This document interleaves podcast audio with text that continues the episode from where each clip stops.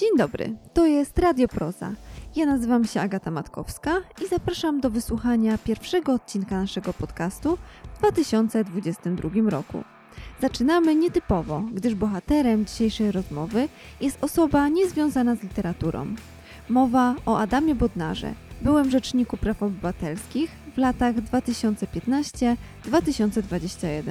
doktorze habilitowanym nauk prawnych, którego zaproszono z końca ubiegłego roku do nowej siedziby Fundacji Olgi Tokarczuk w willi Karpowiczów na wrocławskich Krzykach. W spotkaniu prowadzonym przez Sylwię Gregorczyk-Abram mówiono o granicach państwa prawa, m.in. odnoszących się do wydarzeń mających miejsce na polsko-białoruskiej granicy. Temat ten może nie jest specjalnie literacki, ale na pewno bardzo istotny. Zapraszam do wysłuchania.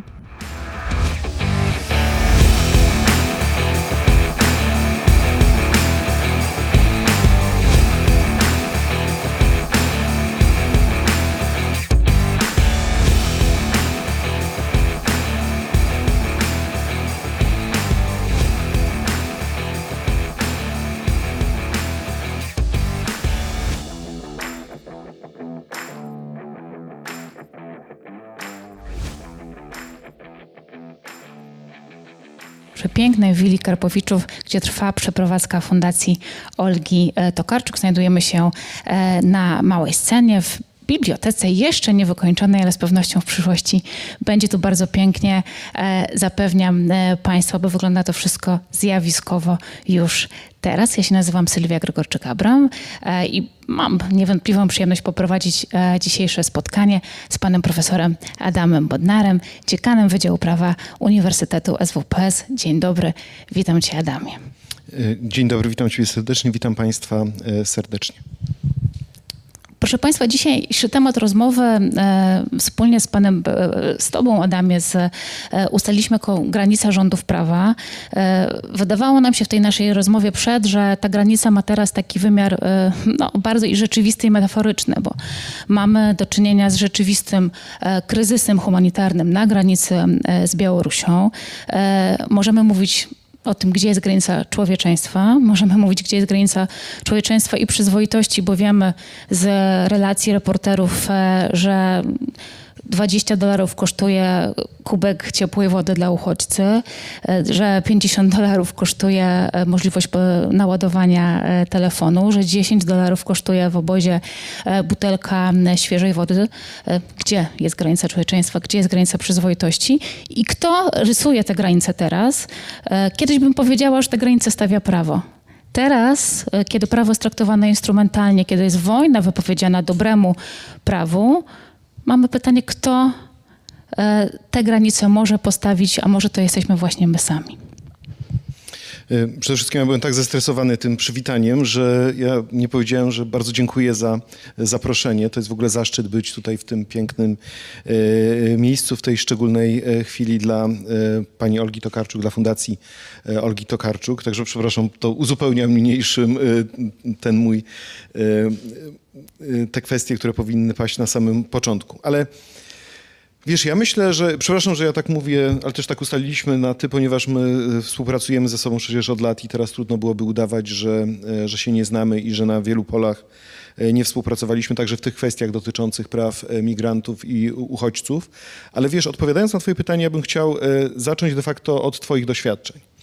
Ponieważ ja dobrze pamiętam, że jak się zaczął kryzys uchodźczy w Polsce, to znaczy to nie był kryzys wtedy w Polsce, ale we Włoszech oraz w Grecji na Morzu Śródziemnym, kiedy my byliśmy w pewnym sensie tylko biernymi odbiorcami polityk unijnych w tym zakresie, czyli mam na myśli lata 2014, 15, 16, to wtedy pojawił się taki bardzo trudny moment w naszej krajowej rzeczywistości, a mianowicie po raz pierwszy władza zaczęła mówić, my się sprzeciwiamy przyjmowaniu uchodźców, my na tym będziemy budowali naszą kartę polityczną, budowali poparcie. Ja dość dobrze te czasy pamiętam, ponieważ akurat pani premier Ewa Kopacz już prawie odchodząc podjęła decyzję o tym, żeby się zgodzić na podział tak zwanej kwoty uchodźców i przyjąć, okazać solidarność innym państwom europejskim i zgodzić się na przyjęcie do Polski bodajże 400 osób.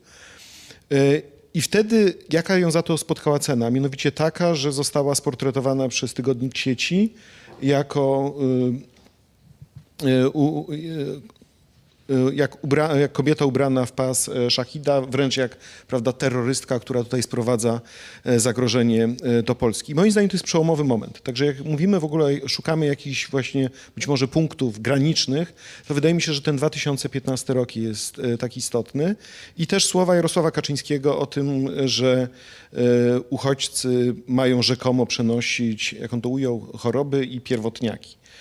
Czy pierwotniaki, pasożyty, jakoś tak to było sformułowane, co było jakimś w ogóle skandalicznym nawiązaniem do retoryki z dawnych czasów, które nam się wydawało, że są minione.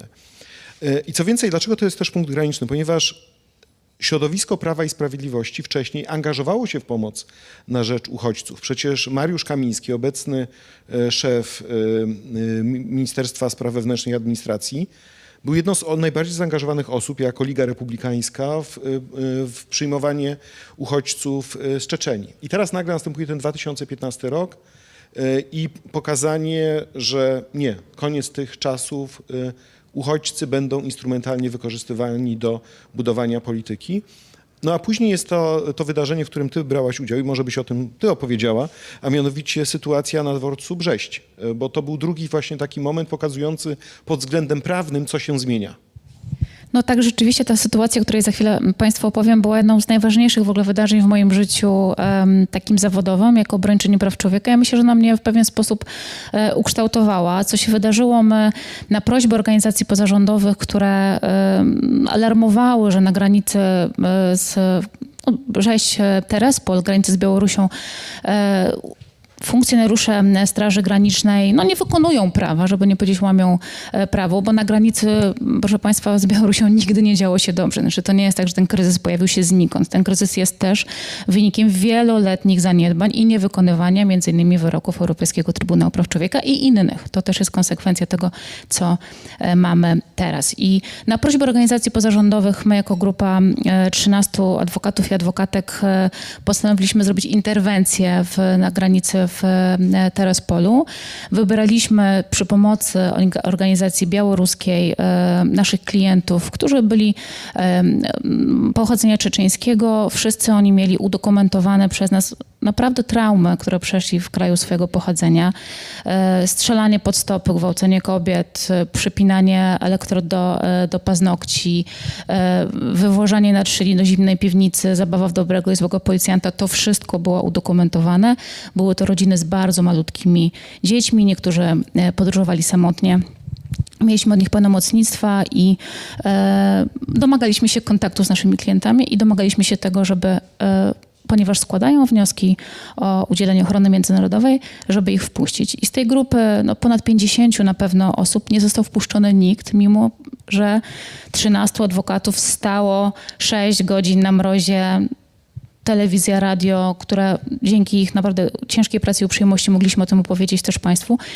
Nie zostało nic, nikt nie został wpuszczony. Te głosy o ich ochronę międzynarodową nie zostały usłyszane, mimo że my je słyszeliśmy, słyszeli je funkcjonariusze. Zostało to zignorowane i potem, mimo że Europejski Trybunał Praw Człowieka, już opowiadam w skrócie, wydał taki dokument, który się nazywa środek zabezpieczający i nakazał mojemu klientowi w tym przypadku, rządowi polskiemu nakazał wpuszczenie go do kraju, to się nie udało. Znaczy rząd polski zignorował. Wtedy po raz pierwszy środek tymczasowy. I ja sobie wtedy pomyślałam, została przekroczona granica. Dokładnie tak. I właśnie ja pamiętam, bo ja tymi środkami tymczasowymi zajmowałem się naukowo i na potrzeby różnych prac analizowałem, jak to działa w praktyce. I zawsze państwa członkowskie Rady Europy tego przestrzegały, za wyjątkiem takich państw jak czasami Rosja, Azerbejdżan, zdarzały się jakieś pojedyncze sprawy z Gruzji, ale generalnie tego typu historie. I teraz Polska nagle dołącza do grona tych państw, które mówią, no co z tego, że jakiś tam trybunał nam wydał środek tymczasowy, jak my wiemy lepiej i będziemy teraz za wszelką cenę udowadniali, że racja jest po naszej stronie. I mam wrażenie, że właśnie ten moment, czyli to sytuacja Brześć-Terespol, było przekroczeniem tej granicy akceptacji i za tym poszło więcej. To znaczy przede wszystkim organizacje pozarządowe przestały mieć wsparcie ze środków publicznych i te wszystkie organizacje, które działają teraz na granicy, w zasadzie no, żyły przez te ostatnie lata tylko i wyłącznie z pieniędzy prywatnych, podczas gdy w normalnych okolicznościach powinny mieć dostęp do pieniędzy rządowych i pomagać na bieżąco różnym osobom, które starają się o status uchodźcy, czy po prostu potrzebują pomocy w integracji. Po drugie, pojawił się hejt w stosunku do zarówno działaczy, jak i poszczególnych grup migrantów, uchodźców. Także pojawiły się pobicia na ulicach.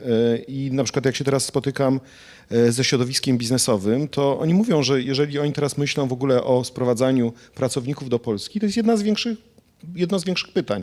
Czy jak sprowadzę pracownika, który wygląda inaczej, to czy on może czuć się bezpiecznie? No i odpowiedź niestety jest taka, że nie zawsze, bo te przypadki pobić są nagłaśniane, rząd tego nie potępia, a jeżeli potępia, to bardzo jakoś tak cicho i nie w taki sposób, żeby faktycznie środowisko biznesowe czy środowisko międzynarodowe to usłyszało. Też mieliśmy w międzyczasie taki słynny klip uchodźczy przygotowany w kampanii samorządowej, gdzie po prostu Prawo i Sprawiedliwość chciało grać kartą antyuchodźczą, tylko troszeczkę mam wrażenie, emocje społeczne były inne, no bo trudno grać takimi emocjami, kiedy nie mamy jakiejś faktycznie trudnej sytuacji przy granicy. I wreszcie tym też takim dla mnie przekroczeniem tej granicy mentalnej było to, jak się rząd zachował w stosunku do Kościoła katolickiego.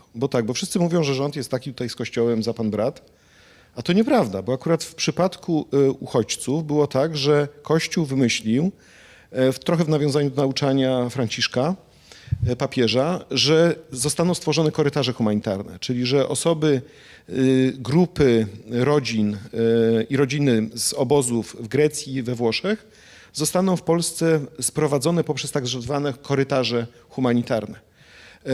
I apelował to kardynał Nycz i arcybiskup Gądecki, a Mariusz Błaszczak powiedział, ja nie wydam zgody, ponieważ ja nie dam gwarancji bezpieczeństwa. Czyli znowu granie słowem uchodźca, migrant równa się zagrożenie dla bezpieczeństwa, potencjalny terrorysta. To jest po prostu karta, którą rząd grał od kilku lat. No i aż nastąpiła, można powiedzieć, kulminacja w sierpniu tego roku, gdzie te już wszelkie możliwe granice zostały przekroczone. No dodajmy, że o korytarze humanitarne apelują teraz organizacje i aktywiści tak ciężko pracujące na granicy, gdyż widzą w tym możliwość rozwiązania tego kryzysu. To jest taki mechanizm, który właśnie umożliwia przy ich współpracy, bo organizacje mają tutaj kluczową rolę, wyselekcjonowanie i przeprowadzenie w bezpieczny sposób tych osób, które poszukują ochrony międzynarodowej. A propos ataków, to po pierwsze nie ma co się dziwić, jeżeli jest przyzwolenie z góry i takie słowa z góry, to jest przyzwolenie na atak, czy werbalny, czy wręcz fizyczny. Tutaj Państwu powiem dosłownie krótko akurat piękną historię związaną z tym, jak zachował się sąd. Ja kiedyś reprezentowałam w sądzie właśnie Czeczenkę pobitą na ulicy przez Polaka, który odprowadzała dziecko do przedszkola, on z żoną w ciąży odprowadzał dziecko do przedszkola i tam doszło do pobicia, do szarpania. Nikt nie zareagował, ale na ratunek przybiegł pan, który był Żydem w całym tym swoim ubraniu. Tak, to się wydarzyło naprawdę w Warszawie na ulicy Nowolipki. I uratował tę panią od tego ataku. Sprawa skończyła się w sądzie. Fantastycznym zresztą uważam rozstrzygnięciem. Oprócz tego, że udało nam się tam pana skazać, to jeszcze sąd nakazał mu przeczytanie książki o czeczeńskich kobietach. W ciągu tam kilku chyba tygodni kuratorowi zrelacjonowanie tego, co on z tej książki zrozumiał. Bardzo byłam z tego rozstrzygnięcia zadowolona, ale rzeczywiście wtedy był taki moment, który pokazywał, że jest to przyzwolenie z góry i tych ataków było coraz więcej, co potem też przełożyło się na społeczność LGBT+, które stało się nowym wrogiem, nowym sposobem budowania kapitału politycznego, co spowodowało z kolei kolejne ataki właśnie na tę społeczność. To wcześniej był też taki wyrok dotyczący skazania kibiców. I oni chyba mieli obejrzeć film Cud Purymowy, o ile mnie pamięć nie myli. Także tutaj sędziowie właśnie tym tropem podążają. Kreatywnie, no i bardzo dobrze, no bo na tym to polega, że przecież ta funkcja kary powinna być także taka socjalizująca i przygotowująca do nowego funkcjonowania w społeczeństwie. Natomiast faktycznie jest tak, że ta moneta uchodźcza, którą politycy płacili, politycy partii rządzącej, ale nie tylko, te środowiska skrajnie prawicowe, została zastąpiona monetą homofobiczną. To znaczy dla mnie to nie ulega wątpliwości, że ja w ogóle uważam, że po kampanii samorządowej środowiska prawicowe odkryły takiego świętego grala, jeśli chodzi o politykę, a mianowicie udało im się dzięki, po tym jak prezydent Trzaskowski podpisał kartę LGBT+, to udało się im powiązać temat orientacji seksualnej z edukacją seksualną. Czyli pamiętamy ta debata w wakacje na temat tych podręczników WHO i że rzekomo przyjęcie karty, która zobowiązuje do zajęć w zakresie edukacji seksualnej, będzie powodowała właśnie jakieś konsekwencje w postaci pozbawiania rodziców wpływu na nauczanie dzieci i na ich wychowanie. No i za tym poszły te wszystkie lokalne rezolucje przeciwko ideologii LGBT. Ale to właśnie był ten moment, tak? Kiedy można powiedzieć uchodźcy i kryzys uchodźczy zszedł z pierwszego planu na rzecz właśnie tej mowy homofobicznej. No ale znowu aż dotarliśmy do tego sierpnia i do sytuacji, która dla mnie była jednak dużym zaskoczeniem, mimo wszystko. To znaczy ja wiem, że władza już przekroczyła wszelkie możliwe granice w kontekście praworządności, relacji z sędziami, prokuratorami, adwokatami, społecznością międzynarodową, Unią Europejską, no ale jednak pokazanie w świetle kamer, że może być na terytorium grupa osób, która nie ma dostępu do lekarza, pożywienia, wody, gdzie takie osoby jak Franek Starczewski zdobywają się na te dramatyczne gesty, które są następnie niestety wyśmiewane. Kiedy w zasadzie jedyna instytucja, która ma dostęp do tych osób w tym koczowisku w Usnarzu Górnym, to są ludzie z Biura Rzecznika Praw Obywatelskich, którzy to samo potwierdzają. To znaczy oni nie zaprzeczyli tym wszystkim obserwacjom, które mieliśmy. Czy też znowu twoi koledzy, to akurat byłaś w Stanach, ale pewnie jak ciebie znam, byś była na miejscu. Ale tam była taka scena, która gdzieś zostanie chyba w takich annałach adwokatury, a mianowicie czytanie przez megafon pełnomocnictwa i właśnie i to, że te osoby w tym koczowisku mówią, że one właśnie zgodzą się udzielają tego pełnomocnictwa, prawda? To mniej więcej tak ta procedura wyglądała. To rzeczy zupełnie takie gdzieś z jakiegoś innego świata. To jest szalenie ważne, żeby właśnie czytać to pełnomocnictwo na głos, żeby te osoby, które tam siedzą, żeby one wiedziały, że dla nich są pełnomocnicy, adwokaci, medycy. To ja się zaraz bardzo wzruszę, bo to jest właśnie taki moment, który ja pamiętam z Terespola, kiedy my otaczaliśmy ten dworzec, on ma takie lustra weneckie i oni nas widzą, a my ich nie widzimy. I my przez taką malutką szparkę zaglądamy tam do nich i mamy wydrukowane ich nazwiska, żeby pokazywać, że my tu jesteśmy dla nich.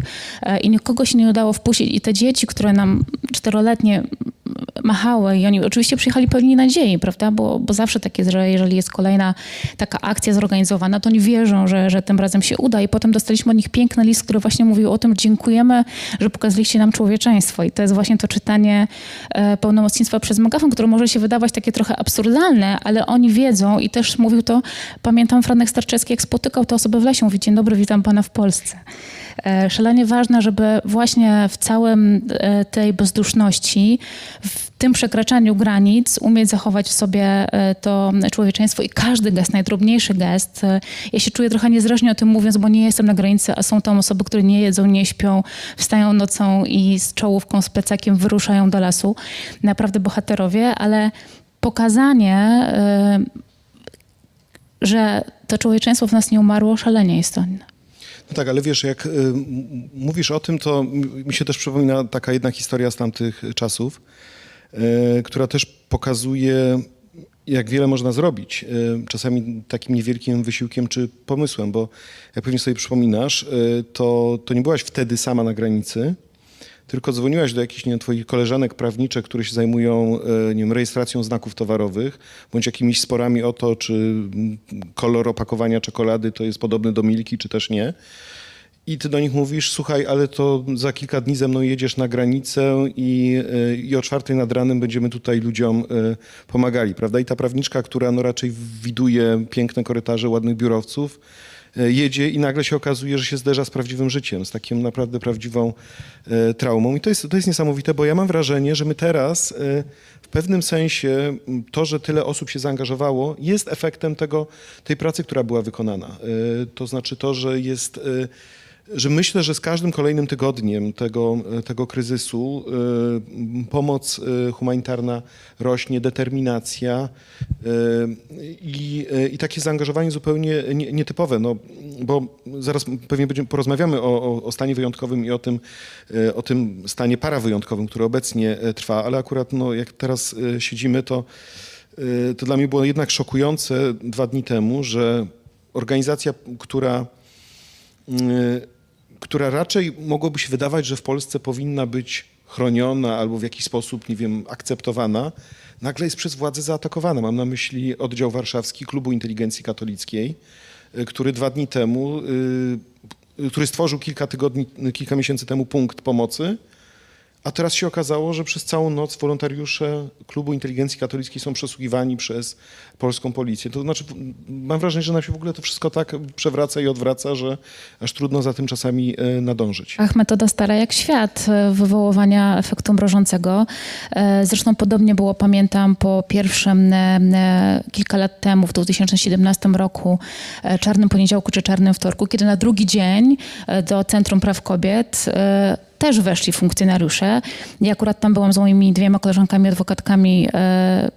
Akurat udało się skontaktować z nami tak szybko, my przyjechałyśmy na miejsce, ale to też miało za cel wywołanie tego efektu i trochę tak jest tutaj. Zobaczcie, co możemy zrobić. Jeżeli możemy wejść do Klubu Inteligencji Katolickiej, tak jak powiedziałeś, teoretycznie instytucji, która powinna być traktowana no, z uwagi na jej charakter przez rząd bardziej preferencyjnie, to zobaczcie, co możemy wam zrobić. A to działa na wyobraźnię. Przeszukanie w siedzibie fundacji działa na wyobraźnię. Zapukanie czy wejście funkcjonariusza, proszenie o dokumenty, przesłuchanie, to wszystko działa na wyobraźnię. Są tylko ludzkie emocje i to było też taki znowu kolejny sygnał ostrzegawczy, tym razem w kierunku tych organizacji, które zajmują się pomocą uchodźcom.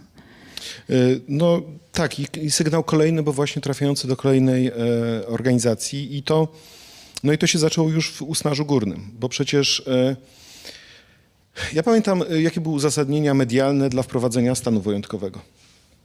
To znaczy już wiemy doskonale, że trwa kryzys, że osoby sprowadzane przez Łukaszenkę, które znajdują się na terytorium Białorusi, starają się przekraczać polską granicę, już zaczynają przebywać, prawda, w polskich lasach, że już myślę, że było wiadomo, że ten kryzys będzie narastał i teraz władza zamiast powiedzieć, ok, no to w takiej sytuacji próbujemy to rozwiązać, tworzymy, jest jeszcze dobra pogoda.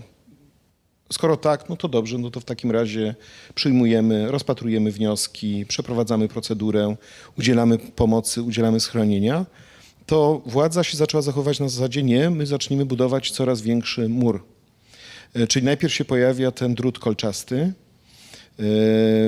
który jest bardzo symboliczny, to prawda, bo wcześniej tej granicy nie było. Tu nie chciałbym się jakby spierać, czy to było niezbędne, czy nie, bo nie jestem specjalistą od tego typu form ochrony. Być może są jakieś inne mechanizmy też wprowadzania tej ochrony. Później się pojawia dyskusja na temat wybudowania muru takiego już fizycznego, no ale przede wszystkim pojawia się dyskusja na temat musimy wprowadzić stan wyjątkowy. i stan wyjątkowy, którego wcześniej w Polsce nigdy nie wprowadzaliśmy. Nawet w COVID-zie. Nawet w COVID-zie stan, tu musiał być stan wtedy klęski żywiołowej, nie został wprowadzony i władza broniła się rękami i nogami, żeby tego nie robić, a tym razem jednak ta decyzja o tym stanie wyjątkowym zostaje podjęta. I jakie są uzasadnienia? Znaczy uzasadnienie główne jest takie, że jest zagrożenie bezpieczeństwa i że w ogóle zbliżają się manewry Zapad. Czyli uzasadnienie jest w ogóle militarne, tak? Że rzekomo tutaj zaraz jakieś wojska będą coś próbowały zrobić. A tak naprawdę wszyscy doskonale wiedzą, że nie chodzi o żaden Zapad, tylko chodzi o to, żeby te wszystkie organizacje właśnie jak Fundacja Ocalenie, czy twoich kolegów i twojej koleżanki adwokatów i dziennikarzy odsunąć od granicy. Czyli żeby nie mieli oni prawa spojrzeć już właśnie na te grupy koczujące w tym Usnarzu Górnym czy w innych miejscowościach. No i później to już idzie szybko, tak? To znaczy jak już jest decyzja podjęta, to ten stan wyjątkowy jest wprowadzony. Jest wprowadzona atmosfera zagrożenia, w związku z tym bardzo trudno nawet przeprowadzić rzetelną debatę w Polsce na ten temat, czy to jest konieczne, czy to jest niezbędne, ale przede wszystkim jest znowu przekroczona taka granica, bo ja nawet napisałem taki tekst dla Gazety Wyborczej, że jak się wprowadza taką instytucję jak stan wyjątkowy, no to kto nam da gwarancję, że za chwilę w jakiejś innej sytuacji nie wprowadzimy stanu wyjątkowego. Wyobraźmy sobie taką prostą rzecz, są wybory. Wybory nie są uznawane przez zwolenników partii rządzącej, zaczynają się pojawiać protesty dotyczące liczenia głosów czy orzeczenia Sądu Najwyższego. No i władza wprowadza stan wyjątkowy w Warszawie i nie można protestować, prawda? Każdy, kto protestuje, to jest już przez policję wyłapywany, zawożony na komisariat. Metoda działania jest już stworzona i sprawdzona. Natomiast wydaje mi się, że ten moment właśnie wprowadzenia stanu wyjątkowego jest bardzo przełomowy, ponieważ on powoduje, że od tego czasu część terytorium Polski, i to trwa przecież do dzisiaj, jest wyłączona spod nadzoru i kontroli kogokolwiek poza takimi wyjątkowymi instytucjami jak Urząd Rzecznika Praw Obywatelskich. Ale nawet Urząd Rzecznika ma ograniczenia, jeśli chodzi o informowanie na zewnątrz, co się tam dzieje. Ja wiem, że urząd stara się wykonywać dużą pracę na miejscu, jest bardzo za to szanowany, ale jednak też ma ograniczenie. I to jest przełom, znowu kolejny przełom w naszej tutaj debacie publicznej, w naszym życiu publicznym. Jeszcze zanim do tego doszło, do powołania stanu wyjątkowego, to po raz kolejny instrumentalnie wykorzystano prawo, ponieważ na początku, i tak się dzieje do tej pory, Straż Graniczna stosuje tak zwane pushbacki, tak? Czyli kiedy przechodzą ludzie na jedną stronę granicy, proszą o ochronę międzynarodową, powinna zostać wobec nich wszczęta odpowiednia procedura. Koniec, kropka. Tak mówi konwencja genewska, ustawa. Nie ma... Pushbacki były stosowane w sposób nielegalny i zostały zalegalizowane przez ustawę wywózkową, czyli znowu prawo zostało użyte w złym celu, sprzecznie z standardami, z dyrektywą powrotową, w ogóle z prawem europejskim i ponownie znowu zostało nadużyte prawo, przedłużając ten stan wyjątkowy, bo przecież jego czas jest określony w Konstytucji, na właśnie, tak jak powiedziałeś, stan parawyjątkowy, czyli prawo po raz kolejny nadużywane instrumentalnie, sankcjonujące to, co tam się dzieje. Tak, i tu jeszcze musimy, bo jak nawet my dyskutujemy o różnych kwestiach w Polsce, to my nie dostrzegamy, jakie znaczenie ma to, że te kilka lat temu zostaliśmy pozbawieni niezależnego Trybunału Konstytucyjnego? Bo my tak przyjmujemy te różne zmiany legislacyjne dotyczące czy to sądów, czy mediów, czy innych sfer naszego życia. Trochę na zasadzie takiej, że to już tak się będzie działo, tak? I już w ogóle zapomnieliśmy w naszej takiej wyobraźni społecznej, że kiedyś od tego był Trybunał Konstytucyjny, żeby takie przepisy uchylać. Że parlament nie mógł sobie pozwalać na pójście tak daleko, bo wiedział, że dostanie kontrę i że Trybunał Konstytucyjny niezależny te przepisy uchyli. A teraz nikt nawet na poważnie nie rozważa angażowania Trybunału Konstytucyjnego do takich spraw, bo co więcej... Jakiekolwiek zaangażowanie mogłoby się skończyć jeszcze gorzej, bo jeszcze Trybunał by poklepał po ramieniu rząd i powiedział tak, trzeba właśnie postępować i by doszło do wręcz wypaczenia w drodze interpretacji przez Trybunał norm konstytucyjnych. Także to jest wielka tragedia, tak, w której żyjemy, że ten mechanizm o który przecież tak walczyliśmy w 2015-2016 roku, utraciliśmy i teraz odbieramy po prostu tego konsekwencje i to siłą rzeczy rodzi pytania, no dobrze, no jeżeli nie ma tego Trybunału, to w takim razie gdzie postawić znowu granicę, tak? Gdzie postawić granicę funkcjonowania władzy? Czy w ogóle można ją w jakikolwiek sposób wytyczyć? I moim zdaniem jedyna granica, jaką obecnie mamy, to jest granica zainteresowania opinii publicznej i reakcji społecznej. W zasadzie nie mamy żadnej innej obecnie, to znaczy nie mamy żadnej porządnej granicy prawnej, no bo tak, na Trybunał nie mamy co liczyć, takie sprawy się nie nadają na orzecznictwo sądów, bo zanim taka sprawa zostanie rozpoznana przez sądy, to minie wiele czasu.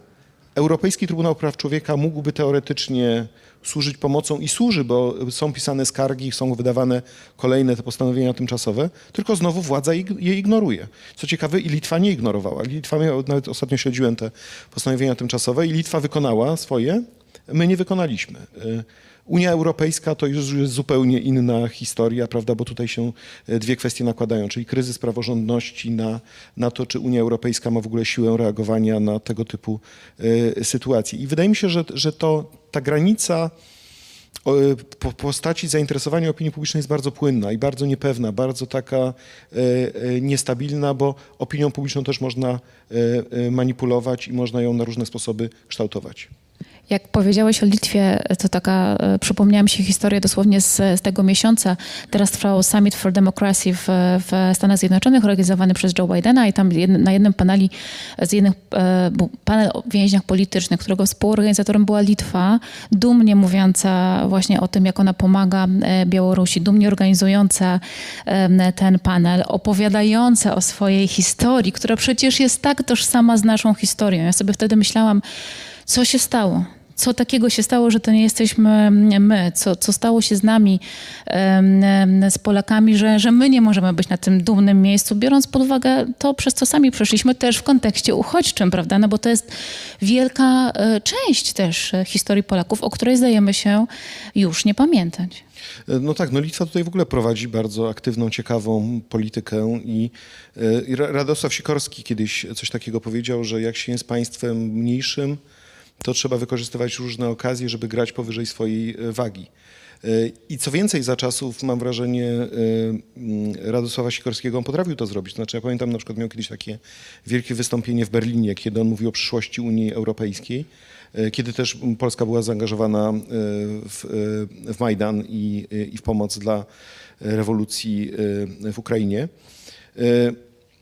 Czyli graliśmy powyżej swojej wagi, ale Litwa to gra, tak powiedziałbym, biorąc pod uwagę znaczenie takie gospodarcze i wielkość państwa, no to jest raczej liga taka no, dalsza, a oni grają naprawdę absolutnie w pierwszej lidze, jeżeli chodzi o kształtowanie polityki międzynarodowej obecnie. No i po prostu możemy tylko zazdrościć, że tak to właśnie tam wygląda. A propos tego, co powiedziałaś, pełna zgoda, tą granicę moim zdaniem musimy sobie postawić sami i to nasze takie wyraźne nie ma na to naszej zgody, no bo jeżeli przestaniemy protestować i to jest w ogóle bardzo trudny temat protestów, bo jesteśmy już wszyscy bardzo zmęczeni. My często jako aktywiści, aktywistki i na pewno ty też w swojej pracy spotykasz się z osobami, które mają pewien rodzaj zwątpienia, tak, no ile można wychodzić na ulicę, no ale niestety trzeba wychodzić na ulicę, trzeba protestować w każdym możliwym aspekcie, no bo to tylko do nas należy stawianie tej granicy i zwłaszcza młodzi ludzie, którzy tak pięknie wyszli na ulicę w październiku zeszłego roku, którzy zresztą pokazali nowy sposób protestowania.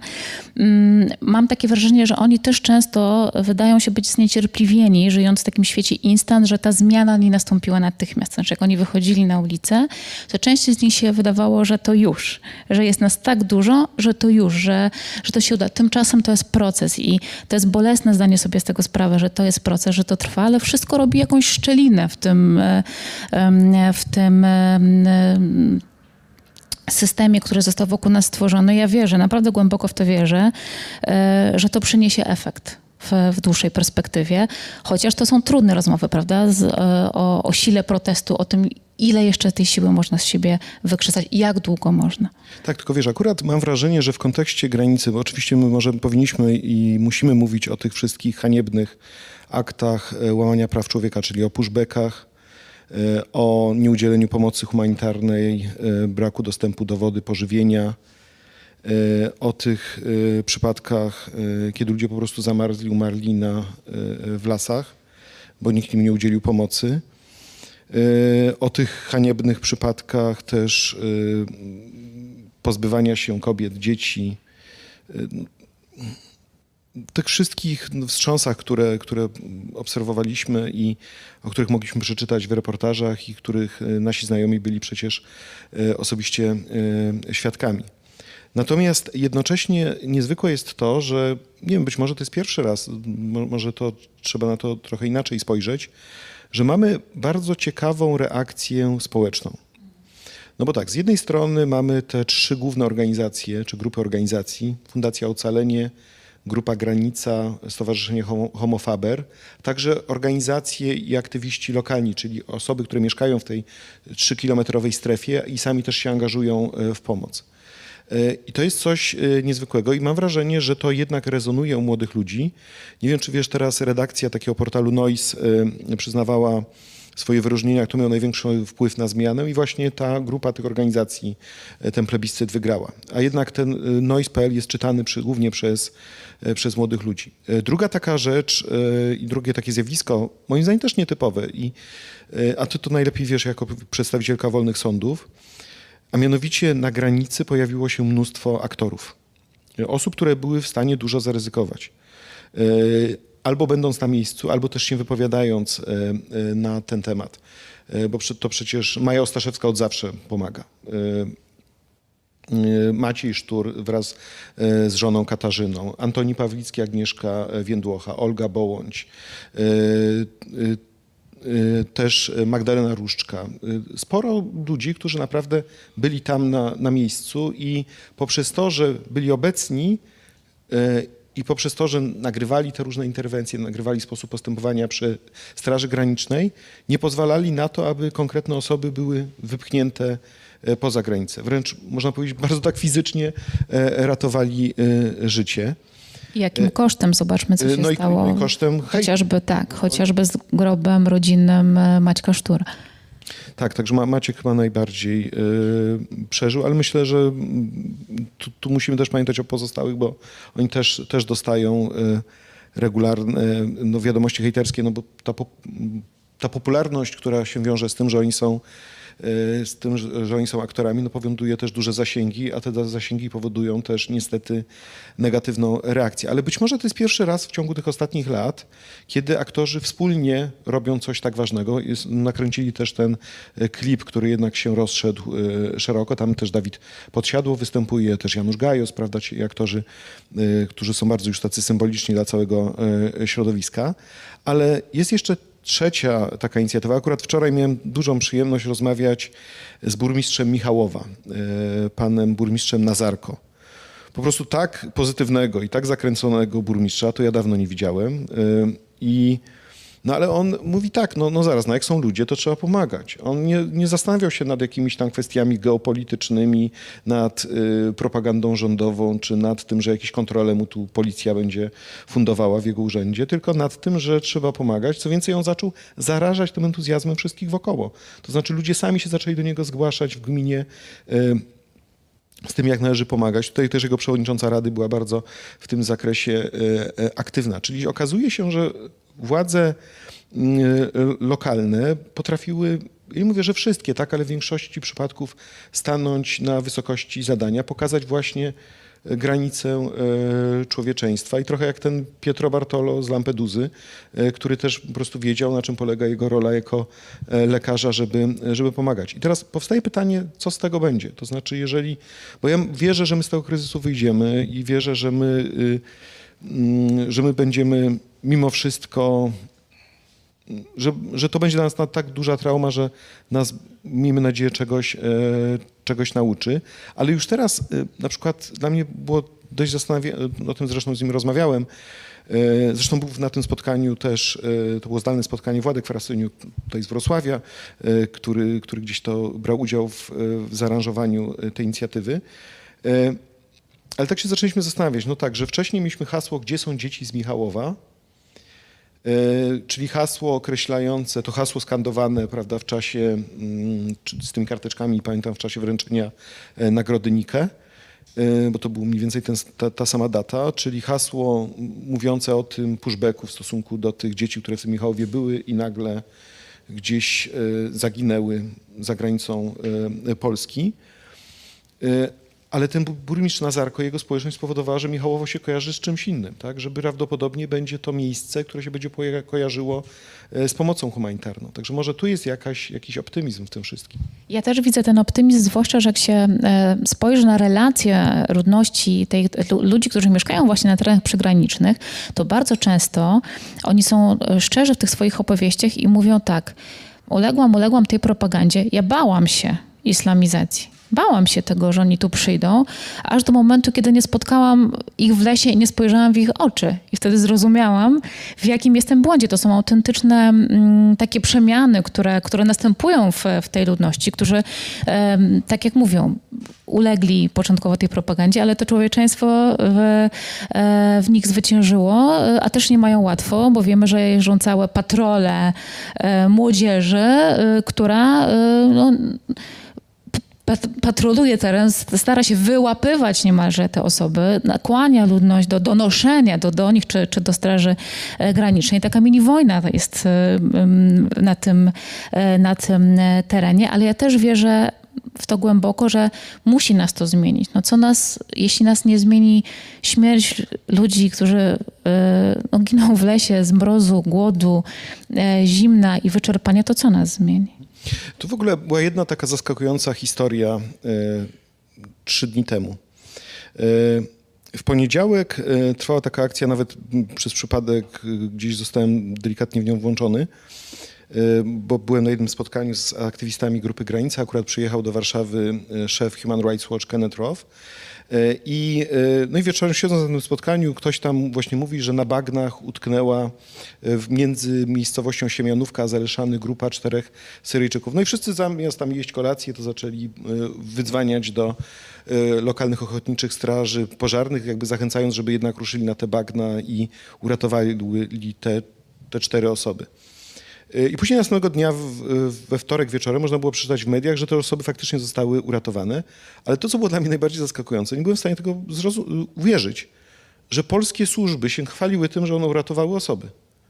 Czyli po prostu uznawały to za swój zaszczyt i swoją skuteczność, że oni tutaj takie środki i takich żołnierzy i takich tutaj strażaków wysłali i uratowali. Czyli przez tyle miesięcy po prostu ludzi narażali na utratę życia. I mamy te konkretne, prawda, przypadki śmiertelne, nie udzielali pomocy, a teraz się chwalą tym, że ludzi ratują. No bardzo się cieszę, że uratowali, tak? Tylko być może to już koniec, tak? Może koniec, może niech już przestańmy to robić, skoro wciąż ci ludzie są w lasach, skoro wciąż ten pas graniczny trwa. Może się zastanówmy po prostu nad tym, jak to wszystko rozliczyć, jak wprowadzić, jak po prostu wyjść z tej kryzysowej sytuacji, jak zakończyć to, co, jak to nazwał Marian Turski, katastrofę moralną, w której po prostu braliśmy udział. I tutaj osobiście mam taki duży żal, o tym jeszcze nie rozmawialiśmy, do Unii Europejskiej. Ja jakieś 2 miesiące temu wraz z panią profesor Agnieszką Grzelak napisaliśmy taki artykuł do portalu Politico pod tytułem Where is Frontex, czyli gdzie jest Frontex? No bo mamy w Warszawie siedzibę najważniejszej agencji unijnej, która się zajmuje ochroną granic. Agencja, która może nie ma najlepszej reputacji, bo różne niefajne rzeczy robiła na Morzu Śródziemnym, ale jednak te właśnie złe doświadczenia spowodowały, że w agencji wprowadzono instytucję tak zwanych Fundamental Rights Officers, czyli oficerów do spraw ochrony praw podstawowych. I jakby moja idea była taka, że jeżeli Frontex by objął, zaangażowałby się we współpracę z polskimi władzami, to wtedy ktoś by patrzył polskim władzom na ręce, czyli ci oficerowie do spraw praw podstawowych nadzorowaliby, jak właśnie wygląda ta sytuacja strzeżenia granicy, czy nie dochodzi przy okazji do naruszenia praw podstawowych. Nasze władze oczywiście się na to nie chciały zgodzić, tak? No bo nie po to wprowadzały ten stan wyjątkowy i 3-kilometrowy pas, żeby teraz wpuszczać kogokolwiek zewnętrznego. Przecież nasze władze, nie wiem czy wiesz, że nawet nie wpuściły komisarz praw człowieka Rady Europy. To w ogóle jakiś dla mnie kuriozum i skandal. Natomiast się nie zgodziły na Frontex. Ale dlaczego mam żal do Unii Europejskiej? Bo Unia niespecjalnie naciskała. To znaczy gdzieś uznała, że skoro Polska sobie tam jakoś radzi, te granice są coraz szczelniejsze, to nie ma znaczenia tak naprawdę, że tam są ludzie w lasach, bo przecież skoro nie mamy takiego mandatu, żeby coś Polsce nakazać, to nic nie będziemy robili. Ale nie słyszałem takiego mocnego, zdecydowanego głosu sprzeciwu w stosunku do tego, co się działo. I to mnie trochę tak zastanawia, no bo z jednej strony Unia tyle mówi o wartościach europejskich, o poszanowaniu praw podstawowych, a tu jest jednak bardzo konkretna sytuacja, gdzie moim zdaniem Unia Europejska, ze względu na to, że to są zewnętrzne granice Unii, może ponosić współodpowiedzialność. Że to nie jest tylko i wyłącznie odpowiedzialność rządu polskiego. No ja też uważam, że Unia nie zdała tutaj zadania i też to jest, ja bym poszła dalej w tej ocenie, bo oczywiście kryzys humanitarny w ogóle związany z kryzysem uchodźczym no nie trwa od wczoraj. Czy ty widzisz jakieś skuteczne mechanizmy rozwiązania, które są proponowane, bo ja nie widzę, o tym też mówią organizacje pozarządowe. Nie trwa on od wczoraj, nie ma konkretnych działań, kiedy mamy do czynienia właśnie chociażby z zewnętrznymi granicami Unii, nie ma konkretnych stanowczych komunikatów. A propos komunikacji właśnie Straży Granicznej, to odsyłam Państwa do znakomitego raportu Grupy Granica, który jest świeżutki chyba z zeszłego tygodnia, gdzie jest cały rozdział poświęcony temu, w jaki sposób Straż Graniczna się komunikuje, nadużywa języka, wprowadza w błąd, jaką narrację buduje po to, żeby to wszystko odczarować. I jeszcze mi się przypomniała taka anegdotka, że aktywista czy adwokatka zawsze pozostaje sobą w każdej sytuacji, bo jak ty powiedziałeś, że oni natychmiast wstali od stołu i zaczęli organizować pomoc. Ja pamiętam analogiczną sytuację w 2018 roku, kiedy byliśmy na kolacji z kolei z American Bar Association, ogromną organizacją, największą organizacją prawniczą, z dziekanem naszej rady, kilku adwokatów i dziewczyny były zamknięte w kotle ze strajku kobiet na Wilczej i wszyscy stali od tego stołu. Wsiedliśmy w taksówkę i pojechaliśmy tą Wilczą. Zostawiliśmy tą delegację osłupiałą, zresztą dostali zaproszenie, nie pojechali, szkoda. Było tą kocią, była interwencja i wróciliśmy z powrotem do nich. Oni do tej pory to pamiętają, ale rzeczywiście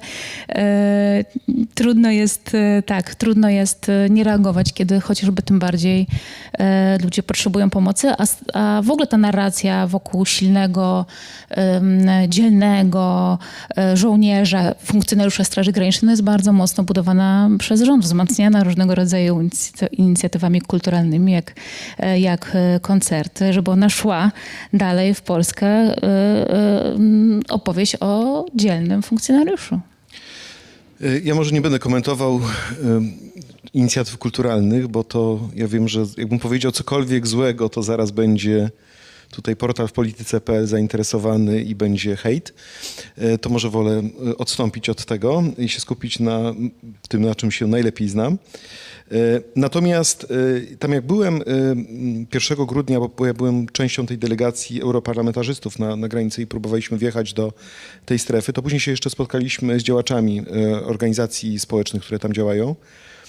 I to, co mnie najbardziej zaskoczyło, to to, że oni nie mówili tylko i wyłącznie o kwestii poszanowania praw uchodźców i tym, żeby, prawda, ich odnaleźć, udzielić im wsparcia i żeby uprzedzić w ten sposób Straż Graniczną, no bo jeżeli taka osoba jest zarejestrowana, nagrana, to znacznie trudniej później zrobić pushback. Aczkolwiek to nie znaczy, że to nie jest niemożliwe, bo ta ustawa po prostu na to absolutnie pozwala. Natomiast oni mówili o tym, jak oni się źle czują także jako mieszkańcy tej okolicy z punktu widzenia ich takich normalnych, codziennych funkcji życiowych. Czyli kwestia przede wszystkim prowadzenia działalności gospodarczej. Większość z nich prowadzi gospodarstwa agroturystyczne bądź jakieś inne, prawda, przedsiębiorstwa turystyczne. Tam już nie ma teraz Tam nie można na tym zarobić. Cała Białowieża, która przecież z tego słynęła, nie może nawet się przygotowywać, bo nie jest w stanie przewidzieć, ile ten stan parawyjątkowy będzie dalej trwał. Co więcej, oni powiedzieli nawet o takich rzeczach, które nam się mogą wydawać szczegółowe, a dla ciebie jako prawniczki myślę, że są dość oczywiste. Bo oczywiście w przypadku prowadzenia stanu wyjątkowego obowiązuje zasada odpowiedzialności odszkodowawczej. I oni mówią tak, no oczywiście oddadzą nam za to, że nie możemy mieć wypełnionych tych miejsc do spania. Ale już na przykład nikt nam nie zapłaci za to, że nikt nie kupi pamiątek, że nikt nie pójdzie na jakieś, nie wiem, zwiedzanie fotograficzne Parku Narodowego, czy też nikt nie kupi obiadów, czy śniadań, prawda, w tych miejscach, w których funkcjonujemy. Już to odszkodowania tego nie przewidują. Ale najbardziej ich wstrząsnęło to, że w zasadzie mają wrażenie, że oni żyją w strefie militarnej. Bo przecież te kilkanaście tysięcy żołnierzy i innych funkcjonariuszy, w tym WOT-u, to oni stwarzają realną zmianę w kontekście funkcjonowania tej okolicy. Te namioty, te baraki, te miejsca pobytowe, one zmieniają w ogóle funkcjonowanie i one powodują takie codzienne, nawet takie poczucie zagrożenia, tak? Jak to będzie wyglądało. To nawet jest w jednej miejscowości taka sytuacja, że te namioty się znajdują bardzo blisko przedszkola, tak? Także dzieci gdzieś się temu zaczynają przyglądać, rysować to w zeszytach. Także to jest też taki obraz, którego my nie widzimy z perspektywy takiego ogólnego spojrzenia na całą sytuację.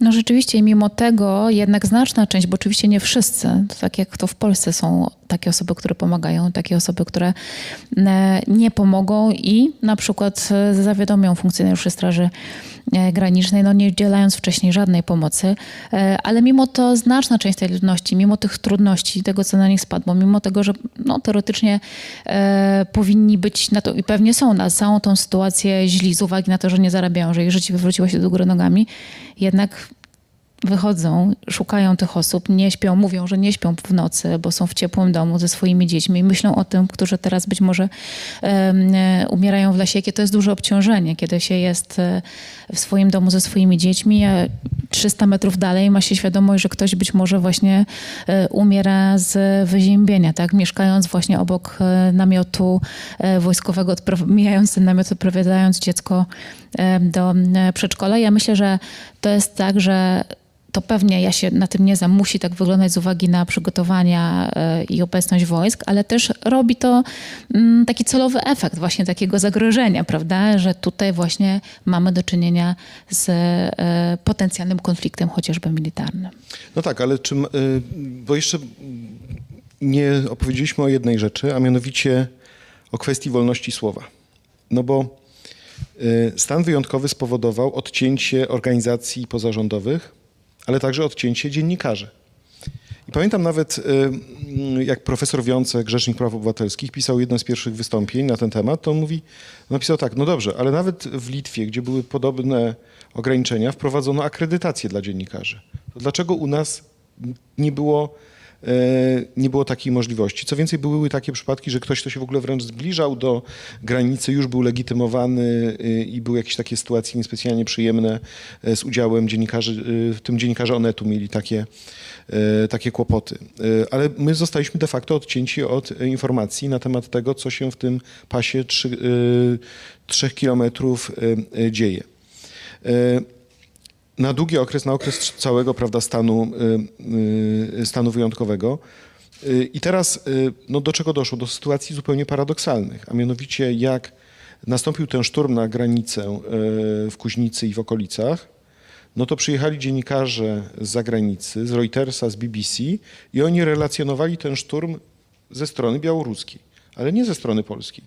A przecież racjonalne podejście mogłoby zakładać, że polskim władzom też w tej sytuacji mogłoby zależeć na tym, żeby przedstawić to z naszej perspektywy, bo to jakby na to nie patrzeć, możemy na różne sposoby oceniać politykę migracyjną i podejście do tego kryzysu ze strony władz polskich, to jednak ten szturm nastąpił. To znaczy to faktycznie była próba rzeczywistego sforsowania granicy polskiej i w pewnym sensie wykorzystania instrumentalnego migrantów do tego, żeby to zrobić. I wydaje mi się, że to zagrożenie w tym momencie było bardzo takie realne i konkretne, no i dość takie też chyba bezprecedensowe w relacjach międzynarodowych. No dobrze, ale później nastąpił ten 1 grudnia, została przyjęta ustawa o ochronie granicy państwowej, bo tak się ta ustawa nazywa, ustawa z 17 listopada 2021 roku.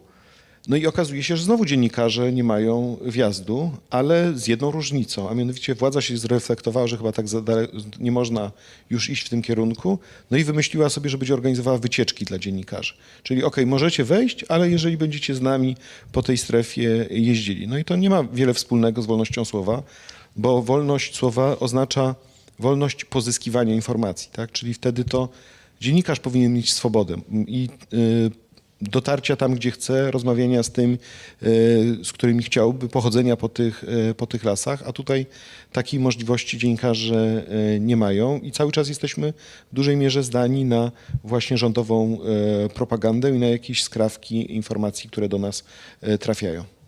No i jesteśmy też zdani na propagandę ze strony białoruskiej, która jest potężna. Jeżeli wejdziecie Państwo na taki kanał specjalny na Telegramie, chyba się nazywa Beta, tam można zobaczyć obrazki, jak Łukaszenko przyjeżdża do tych obozów, no niemalże błogosławi te dzieci i te osoby, roześmiane dzieci niemalże grają w piłkę, salony fryzjerskie otwarte. No takie są naprawdę obrazki pokazywane na Telegramie ze strony białoruskiej. Tak jak powiedziałeś, my nie mamy żadnej możliwości zweryfikowania tego i Państwo nie macie możliwości własnej oceny tej sytuacji. Zabiera się nam dostęp do tej informacji, co zresztą jest trendem znowu w Polsce.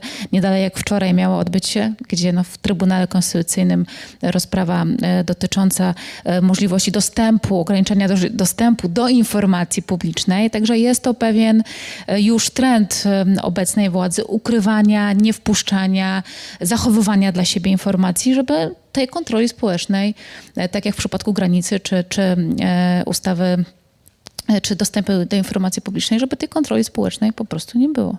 Tak, tylko to jest moim zdaniem takie bardzo... Znaczy ja wiem, że tak władza, która staje się coraz bardziej niedemokratyczna, ja boję się nawet używać tych mocniejszych słów, tak postępuje, czyli ogranicza dostęp do informacji, tylko że paradoks naszych czasów polega na tym, ale także to wynika z naszego członkostwa w Unii Europejskiej, że jednocześnie tworzone są mechanizmy, które idą w zupełnie innym kierunku. Bo na przykład dzisiaj, jak tutaj siedzimy, mamy 17 grudnia i właśnie mija termin na wdrożenie dyrektywy Unii Europejskiej w sprawie ochrony tzw. sygnalistów, czyli tzw. whistleblowers. Zresztą to jest taka, no, powiedziałbym, wdzięczna figura tych sygnalistów, znana w filmach, jest taki ładny film, który bardzo lubię, Insider z Russellem Crowe i z Al Pacino. To jest taka historia, że Russell Crowe nie gra tym razem gladiatora, tylko naukowca, który pracuje dla koncernów farmaceutycznych i ujawnia, dla koncernów tytoniowych, ujawnia, że do nikotyny dodawana jest taka specjalna substancja dodatkowo uzależniająca. No i on to ujawnia i później ma mnóstwo kłopotów, a z kolei Al Pacino, który jest dziennikarzem, też ma kłopoty, ponieważ chce o tym opowiedzieć w swoim programie telewizyjnym i okazuje się, że reklamodawcami są co? Koncerny tytoniowe. I jest mu i ma on z tego tytułu różne ograniczenia. Ale wracając do rzeczy. Chodzi mi o to, że jak będzie władza próbowała robić różnego rodzaju ograniczenia, takie właśnie formalne, to społeczeństwo nie znosi próżni. To znaczy będą się pojawiały kolejne maile Dworczyka, kolejne jakieś mniej lub bardziej nietypowe ujawnienia pochodzące z nieznanych źródeł, ale będą się pojawiali też sygnaliści, czyli właśnie osoby, które mówią okej, to ja w poczuciu mojej odpowiedzialności ujawnię pewne informacje, jestem gotowy ponieść za to nawet jakieś chwilowe sankcje, bo wiem, że prawo unijne mnie będzie chroniło w tym zakresie. Także to jest moim zdaniem krótkowzroczność, bo w społeczeństwie informacyjnym będziemy dążyli do tego, żeby zdobywać jak najwięcej informacji. No i szacunek dla tych wszystkich dziennikarzy, którzy pomimo trudności te informacje dla nas zdobywają. Pełna zgoda. Szacunek dla dziennikarzy i szacunek przede wszystkim dla tych organizacji i mieszkańców, którzy w taki sposób stały, bo przecież to trwa od lipca. Już bardzo też zmęczeni pomagają na granicy. Pokazują, że ten szacunek do drugiego człowieka nie umarł. No, przywracają w ogóle wiarę w człowieczeństwo. Dla mnie oni przywracają wiarę w człowieczeństwo. Bardzo jestem im wdzięczna za tę ciężką pracę. Myślę sobie, że ponieważ zbliżamy się do końca, mamy trzy minuty, może postarajmy się zostawić Państwa z czymś optymistycznym na przyszłość. Starałem się. Nie wiem, czy nie wyczerpałem wszystkich swoich możliwości szerzenia tutaj optymizmu. Natomiast ja myślę, że dla tych wszystkich osób, które są na granicy, zwłaszcza dla tych, które pomagają i które miały takie poczucie rzeczywistego ratowania ludzkich żyć, bo to była taka praca.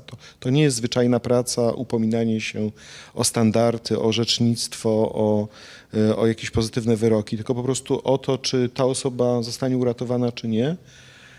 To będzie takie doświadczenie, wręcz myślę, że może nie pokoleniowe, ale doświadczenie na pewno związane z konkretną sytuacją, na bazie którego będą powstawały ważne inicjatywy społeczne w przyszłości. Te osoby będą miały mandat moralny do tego, żeby się w sposób jednoznaczny upominać o prawa uchodźców, imigrantów i może dzięki temu wreszcie w Polsce stworzymy porządną politykę walki z mową nienawiści, z przemocą na tle nienawistnym, ale także stworzymy rzeczywistą politykę różnorodności oraz politykę migracyjną. Wydaje mi się, że te osoby będą miały wielką siłę w sobie, żeby o to zabiegać i także, ale nasza rola powinna polegać na tym, żeby ich w tym wzmacniać. Ja też mam nadzieję, że na tym kryzysie paradoksalnie zbudujemy właśnie coś dobrego, że umocnimy tę wspólnotę, że będziemy gotowi, tak jak powiedziałeś, podejmować te działania. Ja też głęboko w to wierzę. Bardzo Ci dziękuję za tę potrzebną rozmowę. Państwu dziękuję, ja za uwagę. Moim gościem był profesor Adam Bodnar, a ja żegnam Państwa z willi Karpowicza, do której ten weekend przeprowadza się Fundacja Olgi Tokarczuk. Do widzenia Państwu. Do widzenia.